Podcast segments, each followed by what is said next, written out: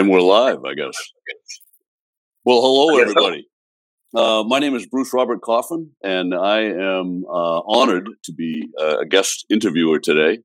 And I'm also honored to have with me Matt Coyle, award winning PI novelist and author of the Rick Cahill series. Matt, thanks for joining us today. Hey, thanks, thanks for having me on. I got to say, I got um, I got poster envy of your framed glass uh, poster. Makes mine look all faded. oh, yours is yours is awesome. Yours is awesome. Um, for those of you not familiar with uh, Matt Coyle, I want to run down a quick uh, uh, literary bio. Um, Matt, uh, much like myself, somehow spent 30 years outside of doing what it is he wanted to do, which was be a novelist, uh, doing other things. Life gets in the way. But he was uh, published for the first time in 2013. His debut novel, Yesterday's Echo, um, and this might have been you saving it up, Matt. I don't know how that works, but huh. you won the Anthony for Best First, which is no small feat, uh, San Diego Book Award for Best Mystery, and the Ben Franklin Award for Best New Voice in Fiction. Uh, lofty, lofty uh, awards there. Very nice. And he's also won the Shamus twice. Uh, once is not enough. Twice is unbelievable. An Anthony, a lefty, and multiple Barry, Macavity, and Derringer noms to go along with all of that. Uh, and recently, if I'm not mistaken, for your forthcoming novel, Last Redemption, you even uh, earned a starred review from Publishers Weekly. Am I correct on that? Yeah, that was that was cool. My my first starred review. And, is uh, very yeah, cool. Pretty happy about it. And and well deserved, I must say. Uh, Thank you. Being given the pleasure of having an early read of Last Redemption, um, I'm, it's well deserved. Is that what you call it when somebody asks you for a blurb? The pleasure. Yeah, it was a pleasure. You know, we get a lot of requests, right? Yeah, no, much appreciated. Um, I I noticed uh, that you credit Raymond Chandler and Ross Macdonald in the opening uh, of this book uh, for the reason that you started writing Rick Cahill in the first place. Uh, right. Tell tell the viewers a little bit about that. Yeah, well, I, my dad gave me the Simple Art of Murder by Raymond Chandler. You know that the essays and a bunch of his short stories. You know, it was a long time ago. I can't really get the date date correct. In my bio, I think it goes from 12 to 13 to 14 years old, but somewhere in there, he gave it to me. And um, I started reading it, and you know, I loved it. I loved the the short stories, and I then immediately I started reading Chandler. You know, he only wrote seven novels, so that was pretty pretty easy to go through his catalog. And then uh, I started reading Macdonald after that. and in college, I, college actually had a um, private detective novel class, which was pretty cool. And uh, so I was reading the reading the genre, PI genre, all my life from from from the start. There, as I got older, I branched out a little bit, you know, to more wider mystery, crime, thriller. But uh, mm-hmm. PI has always been in my blood. Um, you know, and, that's thanks to Chandler and Macdonald. And I thought they, I thought they deserved a little hat tip and the acknowledgments or the, the dedication. I'm sure to them it meant nothing. Right. No, I'm sure. It, I'm sure it would mean a lot to anybody to actually get nominated in there, or, or to have be listed in your acknowledgments for sure. Um, what, uh, what actually you asked to answer the question I was going to ask you, which was why you chose uh, PI to be a genre, uh, you know, for your protagonist as opposed to say a police procedural or amateur sleuth. Yeah, um, I, I don't want to cut you off, but I, no, go ahead. Because I don't think I answered that that question fully. Um, you you said you know we both we both started writing after 30 years of doing other things. Well you actually were doing something significant. You were a police officer. Um, i was doing a lot of things insignificant um, going from job to job.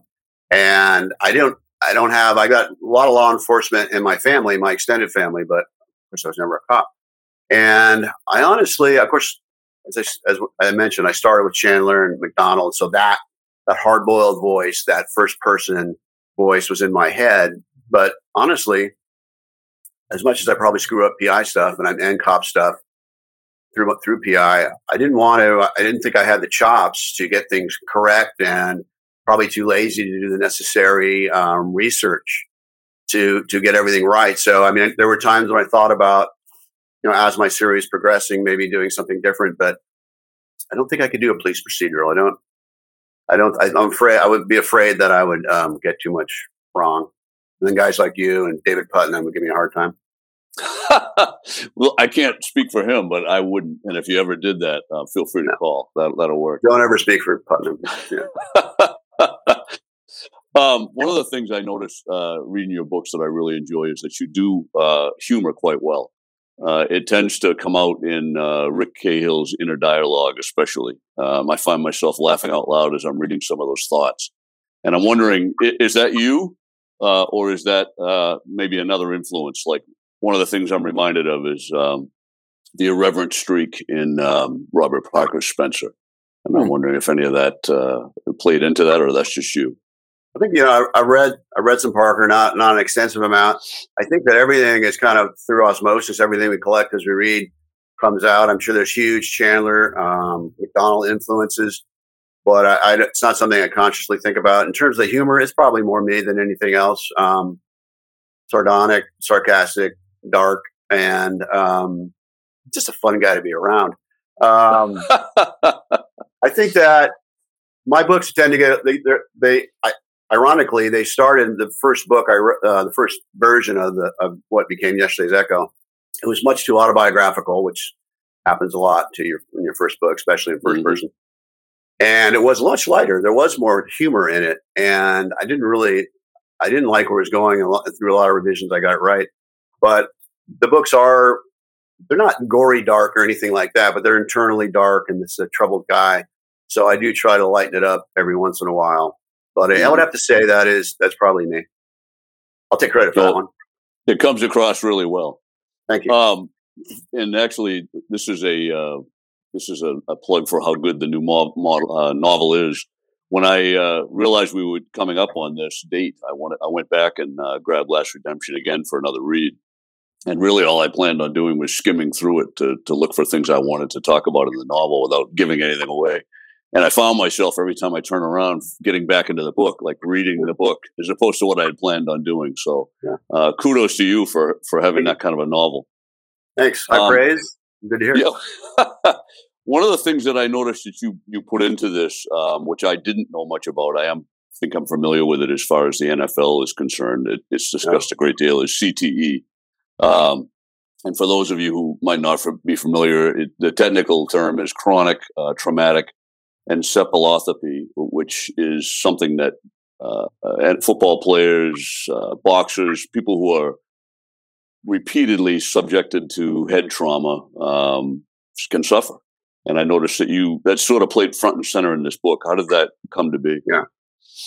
Yeah, well, I'm, I'm actually I, I, I have the arc with me, and I had it on the first page where it's mentioned, and I cannot say that without reading it. And even when I read it, I don't think I could get it right. I, I don't get encephalopathy right. So um, I think guys like you know you you and I who are um, probably sports fans have heard about it. Yeah, um, I think that every football player that they've ever, at least recently, done autopsies on. I guess there haven't been that many reasons to do autopsies. But I think every player, no matter what position, has had it. And I think that it's a lot more um, prevalent out there that for maybe people from other um, walks of life. Yeah, it's my understanding, and I've done some research, but not hugely extensively. Got some help from Doug Lyle, of course, as we all do.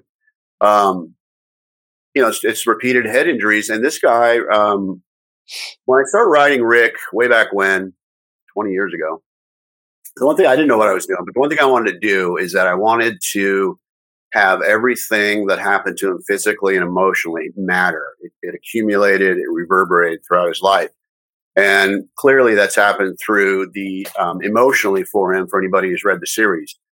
You see the baggage he carries. And I wanted to, ha- it made sense to me that that had to happen with him physically now, when I started writing the book, I probably didn't even know about CTE. You know, my first book 20 years ago, I wrote the first draft, but um, and I didn't once even when it became known, it wasn't something I really thought about about putting in the book. And then with all the traumatic, I mean, he's probably had I don't know as a PI, he's probably had six concussions, maybe five or 6 mm-hmm.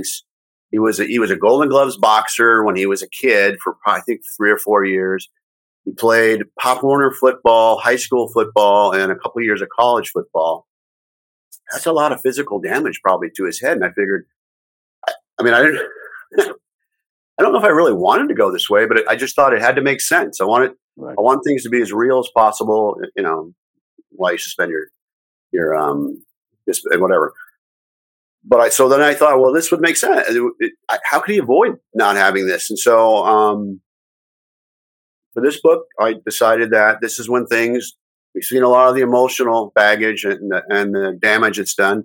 This is when the physical um, damage over all these years. And like I said, not just as a PI, as a kid, football, boxing, all that. So mm-hmm. we're kind of front. Um, you know, Junior Seau, I'm in San Diego, uh, much beloved uh, linebacker, Hall of Fame linebacker. He committed suicide and he shot himself in the chest. I think it was was it Dave Duerson for the um, Bears who did the same thing.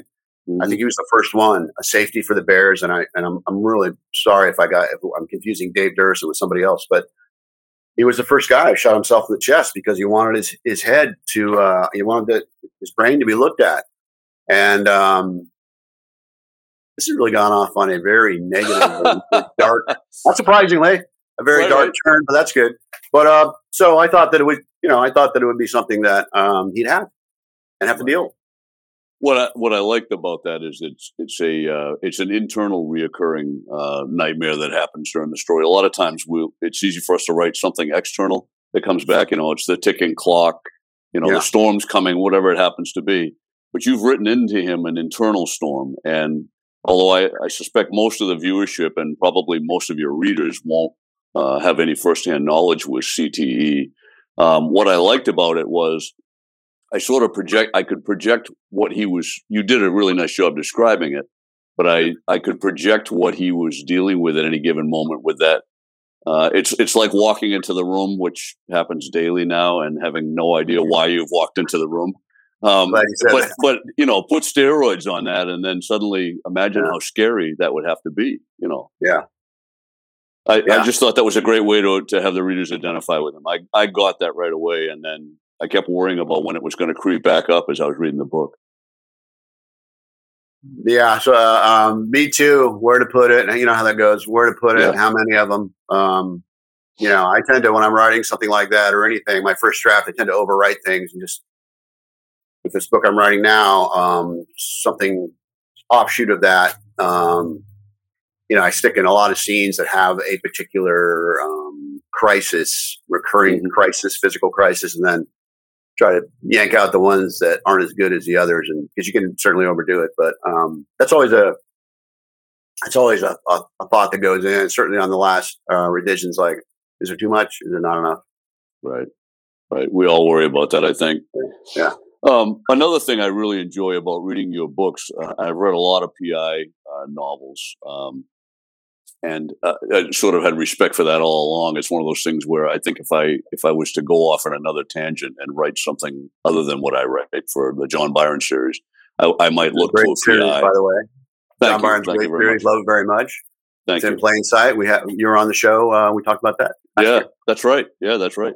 Seems like a million years ago already. I know. Um, but one of the things that you do really well, which which I think is a trap that you can fall into as a PI writer, is that you avoid the the trope or cliche of having the the police be you know just inept, just totally inept and bumbling along, which of course makes the PI's job much easier if the if the cops are clueless.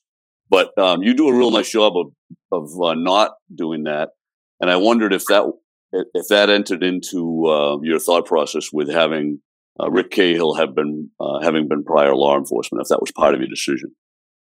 Well, it probably comes from my uh, my family's background and all that. My brother in law was a cop. Uh, one of my nep- my nephews a cop. Um, uh, both my nieces married cops. Um, so I got I got a lot of respect for police officers. Absolutely. My brother in law, we just passed away this last year, was a cop. Was a became a police officer when I was probably uh, 16 or something. So had that someone like him to look up to my whole life. Um, there's probably some of that, but you know, I try to. Eh, you don't want to have them be inept. Just the police be inept, and, and I, I'm sure I'm sure that I err on the wrong side of that, and and have the police make too many mistakes or go down the wrong road because you need, you know, why a PI hardly it never solves a um, murder case. There's there's times when they may help some things you might see on Dateline or something, but but they never solve them. And there has to be a reason for the PI to get involved. And so that's I try to make it generally that the, that the police have have maybe gone um, tunnel vision in some ways, but certainly not inept. Um, so it's it, but I do have a lot of respect for law enforcement. It's in my family. Um, but I also don't want to. I think the reader, just like you were mentioning, I think I don't think the reader they don't want an inept police force. They want they want some tension for sure, and a reason for them not to want Rick to be investigating, but they don't want them to be the the Keystone cops by any means. So yeah, it is something I think about. But I'm it's hard when you're writing a PI inserts himself or is thrust in through other for other reasons, not to have there's some reason that the police are doing something wrong or going off on the wrong direction for their investigation. But, but I mean, Rick is bumbling at times too. I mean, he doesn't, he follows his gut a lot and uh, he makes mistakes, but he's, he's very bulldogish. So um, eventually he kind of bumps into the right answer, but, but he clearly makes mistakes. I know that's, that, I don't know about you, Bruce, but I read a lot of my, um, a lot of my uh, reviews, even on Goodreads, where it's right. you, go, you go in there because you're a masochist. and, There's and no other reason. Pardon? There's no other reason to go on there, yeah, right? Exactly. And a lot of people, no, some, not a lot of people, and some people don't. They want to have the PI to be, you know, to not make mistakes and be kind of a Superman. And my guy's not that. And sometimes he does dumb stuff. Sometimes he does dumb stuff, probably because I'm writing dumb stuff and I don't know any better. But um, that's I, I decided I, you know, I mean, every here's what I do when I read one like a two star review and they say he was dumb or something. I say, yeah, you know, I'm doing it right. That's what I tell myself. Clearly, if it was a five star review, I'd be much happier. I'd be go, but you know what? I'm doing what I want to do. There has to be some people that just don't don't like right, it. So right, right. right. well, and people have an opinion. That means they're reading it. So that's uh, right. the most important thing. So um, I got to ask you, as a as a series author, um, and, and I don't, uh, maybe you've experienced this, maybe you haven't, and if you haven't, I apologize for even bringing it up. But um, as I am working on my fifth you, I believe, just alluded to the fact that you're working on working on number nine. Yeah. Um, challenges in the series. I, have noticed one of the things that, and I don't know if I've never heard anyone talk about it, but I'm assuming it must be a real thing. The corridor feels like it's narrowing uh, for me as far as what I can tell a story about without wow. feeling like I've told that story. That is so well put. Do you feel that already in yours, or yeah, absolutely, absolutely especially with the book I'm writing right now, is is you um, how are you how do you keep from not writing the same story over and over again? And I always try to find a what I start with is um, Rick's major subplot. What is going on in his life um, that he's struggling with, and can I find a a through line, a a, a case that he takes that would cross over into that or just make it difficult. They don't always cross over, but they, you know, the, what he's dealing with makes his job more difficult. But honestly, yeah, the, uh, narrowing quarter is a great way to put it, and it really is frightening. Actually, that you put it that way. right. Right Sorry now, it feels like a straw. yeah. So, I think for me, it's it's really the internal thing, and and even then, it's nuances on problems that he's dealt with for a while. And it's, uh, I'm, glad, I'm sort of glad you brought that up, but maybe not because it is something that is probably foremost in my mind. The book I'm writing right now is that, is it, I mean, I, I don't, I've probably never written an original story, so I don't worry about that. I just write about writing Rick, Rick stories and how he deals with maybe things that have come up for other people but yeah, that's something foremost in my mind. Is this is this nuanced enough from his normal um, situation? So I felt like it was the, the last one uh, certainly, but everything I've read in the series had its own standalone feel to it, which I Thank which you. I appreciate as a reader, obviously. But um, I I am in awe of that. Like I say, as I as I feel that same thing in number five. So good job, keep that up. Um, Thirty years 30 years uh, obviously you began writing before that 30 year period based on what you said on, on how long you've been doing it. You say 20 years now you've been writing novels.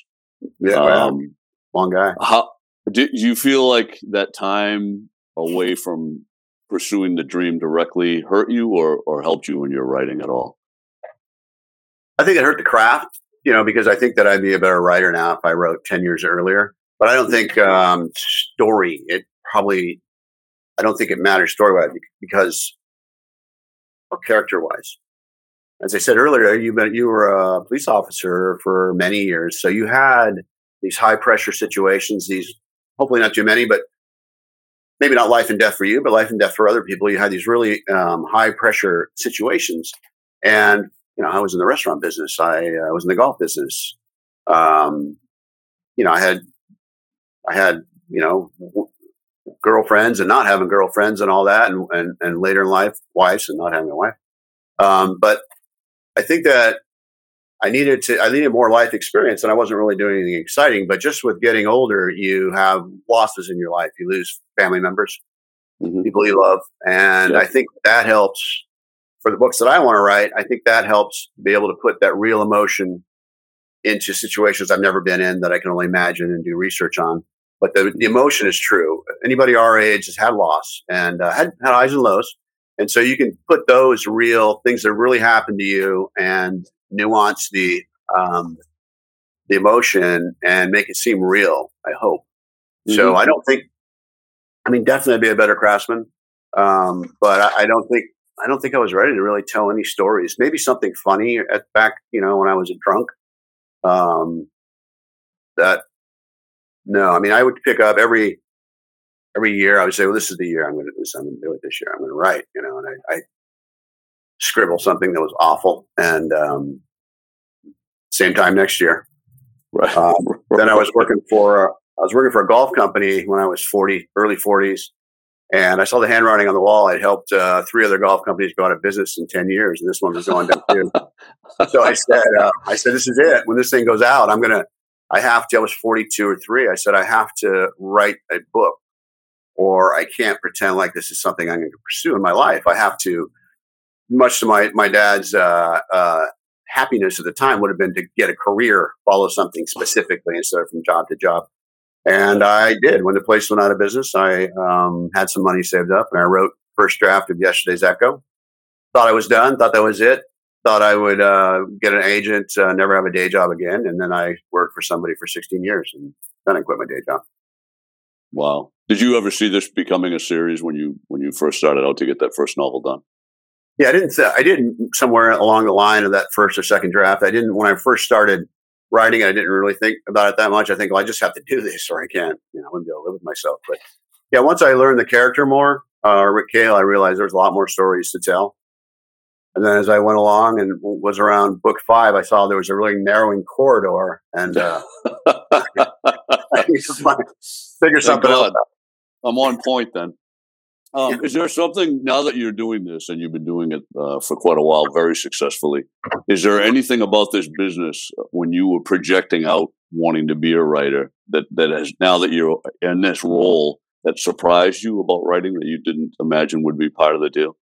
Well, I thought I'd actually make some money, but um, maybe there's still hope for that. I thought, you know, I didn't know anything about. I knew you had to get an agent. That was basically it when I first started writing.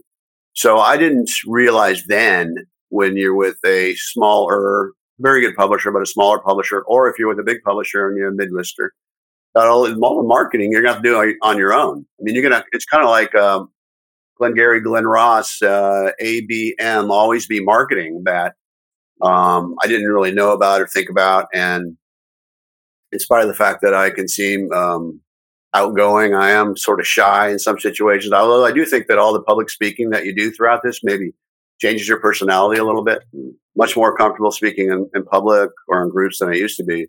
But that's something. It's not something I ever really wanted to do. Um, mm-hmm. so that you know, you have to force yourself to do things for marketing that you never thought you would do. But I, I enjoy almost all of it. Um, mm-hmm. You know, I don't. I hate writing bi- uh, bios and um, synopsis, synopsises, whatever you want to call it. Mm-hmm. But everything else, um, I like I like the marketing aspect of it, but it can take up a lot of time and oh, yeah. trying to find out the right thing. Um, you know, I did a I don't know if you've ever, ever done. You ever, did you ever do a um, you know the video loop? What do they call it? The um, you know movie, a little like a one minute movie. Oh, for the book trailer. No, trailer? Yeah, yeah, yeah, yeah, right. Yeah. I did one on my first book, and uh, every time I go on there to look at it, I see that it went from like 11 to 12 views, and it was always me that was looking at it. but uh, I thought it was cool. I thought it was really neat, but I don't. I didn't, for me, I think it works if you're a big name, but for nobody knows how to find you. I don't think it. You know, I, I don't really know how marketing works, but um, I do know some things that don't work for me. Right, right. So you uh, you and I met, I think, for the first time. Uh, we might have been at other conferences together, but I don't believe we actually met at the uh, much much abbreviated and ill-fated 2020 Left Coast Crime. Um, I've noticed, uh, for me at least, and I and I know a lot of other writers I've talked to have struggled during this. Uh, I don't know, 18 plus month lockdown, really, where you're not out seeing the readers. You're not getting to greet readers and you're not getting to face to face have conversations with other writers. Have you noticed that that's made your writing more difficult in any way? I think it's uh, I think it's just made my life in general more difficult. Um, the writing has been for me. I am a bit of a loner, and the writing career, the, the conferences, the getting in front of people during um, book tours, and you know, you get as you know, because I see all the time. You're doing you're doing uh, things, speaking in front of people. Even when your book's not, you don't have a book out recently. There's you're still asked to do things, and which is great. So all that that was my social life basically, and being in front of people and then and then t- meeting, seeing old friends at every conference a couple a year, maybe three times a year. And yeah, I, I, I was actually fairly productive for the, the last year for that um, writing Last Redemption. This year, not so much with the new book, but um, I don't think it affected my writing so much. But maybe it did. I don't see it, but it just affected my social. And I don't make social life. I make it light, but it, it affected joy in life. I think not seeing people that that you really um, relate to. It's funny. I used to be in. The, I was in sales, and I, we used to have to go to um, uh, conventions, trade shows, and you know, I was I was on the phone every day selling anyway. But you're meeting with people, and I would always feel drained at the end of the day when I did one of those. But the first writers mystery writers conference I went to, and I met people. I was I was I felt full at the end of the day. I had energy. It was just you're meeting people that are like minded. We're all you know, doing the same thing, maybe somewhat differently, but we all have similar goals and similar, I don't know, similar dispositions in some ways. But I certainly miss it. Yeah. Yep. Yep. Um, so your your next book out, Last Redemption, uh, is slated for a November 30th release. Is that right? Right. And where, so people watching this uh, either right now or when they tune in later on, where uh, can people go to pre-order copies of that, which I highly recommend doing? Thank you, thank you, and, and thanks for taking the time to blurb it. You can, get it anywhere. Can, obviously, on the Big A, you could pre-order it, but you can get it from your local bookstore, your independent bookstores for sure, Barnes and Noble. Um, I'm having a launch. I mean, right now we're in person at Warwick's on November 30th in La Jolla. And then I'm doing another, hopefully in person, uh, on the 4th December in um, in Book Carnival in Orange, California. And I've got Poison Pen lined up for awesome up, up in the air. Uh, whether I think it's um, can't remember the day, December second or something. And I think that's going to be right now. We're about sixty percent is going to be live in person, and uh, but I know I'm doing Murder by the Book in Houston remotely. That one I'm sure of. That's going to be remote and other things are coming up, of course. Good, good. You've got a lot coming up. Yeah. Thanks. Well, congratulations on the new book. Um, and where can people go to find out more about you? Your website? Right, uh, mattcoylebooks.com. Um, you can follow me on, if you like Yellow Labs. Angus has slept the whole time we've been talking here on the floor. uh, I'm on Facebook, Matt Coyle, something like that. Um, and Instagram, I can like the stuff you put up. I don't even know, mcoil044 and I do know how to retweet M Coil M or something on Twitter. But uh, but I want to ask you before we go. Uh, I know you're working on a new book, and when is the next one coming out? Uh, we are still talking about that. Um, I'm hoping, if everything goes well, that it might happen by uh, fall of uh, 2022. Cool. And it's tentatively tentatively titled um, "Under the Gun." Under the Seems gun. like an an accurate uh, description of everything right now, doesn't it? right, absolutely. Absolutely. I'm definitely under the gun right now. Right. Well, this well, I look forward to that. been awesome, Matt. Thanks. Thank, thank you, you, very much. Uh, and uh, great talking with you, sir. Yeah, thank you. Appreciate you doing it. Good luck with your launch. Thanks.